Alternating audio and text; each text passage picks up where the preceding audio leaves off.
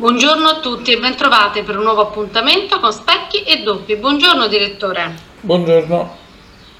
Oggi vogliamo parlare eh, di marketing, telemarketing e teletruffe, se così vogliamo chiamarle, collegandoci ad una notizia che non so tu, ma io ho, non ho trovato in molti, su molti giornali. La notizia è che la Guardia di Finanza ha sanzionato quattro aziende di telemarketing sequestrando addirittura i database. Sì. Allora, ehm,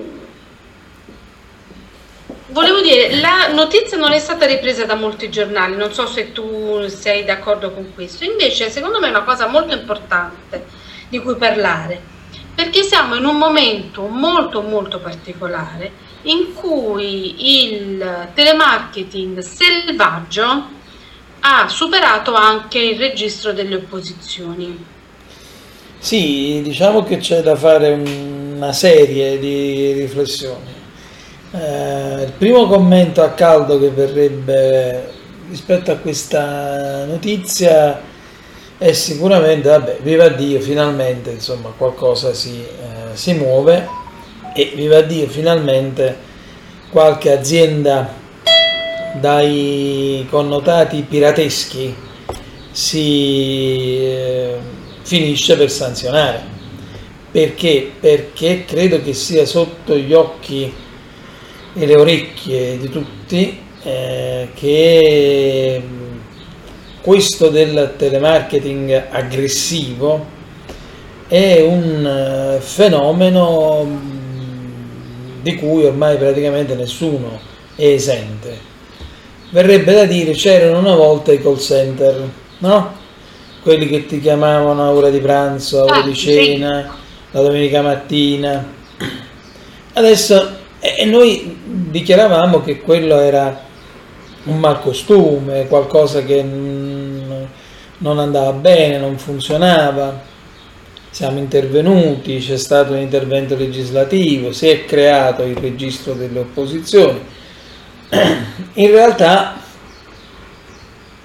non solo le cose non sono cambiate, ma sono addirittura peggiorate, perché se prima chiamare era un operatore e tu rispondevi e magari qualche volta eri gentile, qualche volta eri meno gentile, meno gentile e sì. eh, si finiva a fare delle discussioni, oggi nel novantanove virgola novantanove per cento dei casi ti arriva la chiamata e dall'altra parte risponde una voce preregistrata.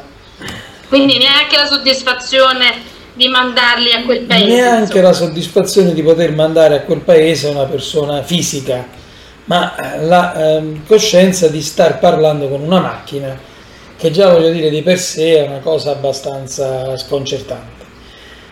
Ma ancora più sconcertante è il fatto, e qui lo posso provare in via diretta, voglio dire, io qualche mese fa mi sono lasciato convincere ad iscrivere tutti i miei recapiti telefonici al registro delle opposizioni, il nuovo registro delle opposizioni, perché è cambiato rispetto sì. a prima, dove si potevano registrare solo numeri fissi. Adesso si possono registrare anche i numeri, numeri di cellulare. Eh, di cellulare. Io mediamente fino a un mese e mezzo, due mesi fa, ricevevo una chiamata, due chiamate al giorno. Da quando mi sono iscritto al registro delle opposizioni ne ricevo mediamente quattro, cinque, sei al giorno. Quindi proprio al contrario, tutto al contrario di quello proprio che il contrario completo di quello che, di quello che doveva essere invece il discorso registro delle opposizioni, tanto che mi viene da pensare che la cosa non sia casuale, mi viene da pensare che invece ci siano, mi viene da pensare, eh, attenzione, non ho nessuna prova certo. che eh, certo. posso portare a suffragio Di quanto, di quanto dico, però se prima non era così e dopo è così, e mi consta personalmente per quello che sono le mie utenze telefoniche, Beh, tutta sta casualità, io sinceramente non eh, finisco per non vedercela. Di sicuro c'è da dire che il registro delle opposizioni così com'è oggi non è un mezzo deterrente in nessuna, in nessuna maniera. Non funziona, così com'è non funziona. Non funziona, non funziona, non, non riesce ad arginare in alcun modo eh, questo utilizzo, che poi io vorrei parlare anche con qualche esperto di marketing e di telemarketing. Cioè, quello che mi sono sempre domandato da operatore della comunicazione, da semplice operatore della comunicazione, ma che finalità ha un'azione di promozione così aggressiva, così indiscriminata, così non finalizzata, non mirata? Cioè, se mi arriva sta benedetta telefonata e una voce meccanica mi invita a pensare una qualsiasi azione economica, e eh, attenzione perché chiaramente poi comportano esborso economico, che sia il cambio di un piano tariffario o sia l'offerta di acquistare azioni di una determinata eh, società, o lo stesso trading, tanto per, per essere, per essere certo. chiari. Ecco, io vorrei capire, mi, vorrei che mi dicessero quelli che fanno questo tipo di operazione qual è la percentuale di buon fine di queste azioni, perché secondo me al lume di naso deve essere pari allo zero. Beh, c'è da dire anche un'altra cosa, ti interrompo brevemente, che siamo in un momento in, molto delicato per quanto riguarda l'energia, i costi energetici. Certo. Le, mh, i, I contratti finalizzati da queste aziende che sono state sanzionate riguardavano per lo più i contratti gas e luce. Certo. Siamo in un momento in cui le tariffe stanno aumentando, le compagnie stanno avvisando i loro utenti di, di rincari, e quindi è su questo sentimento, su, in questo contesto che secondo me Uh, si attecchisce un certo sì. marketing molto selvaggio, sì, per cui si propone, si sì, propone ma... il cambio di società uh, uh, con la spe- lo specchietto per le allodole dei, degli ma sconti. Io vorrei avere i numeri delle percentuali di successo di questi contatti, cioè quanti di questi contatti alla fine diventano contratti. Questo mi piacerebbe sapere, perché secondo me questo rapporto contatto-contratto è bassissimo.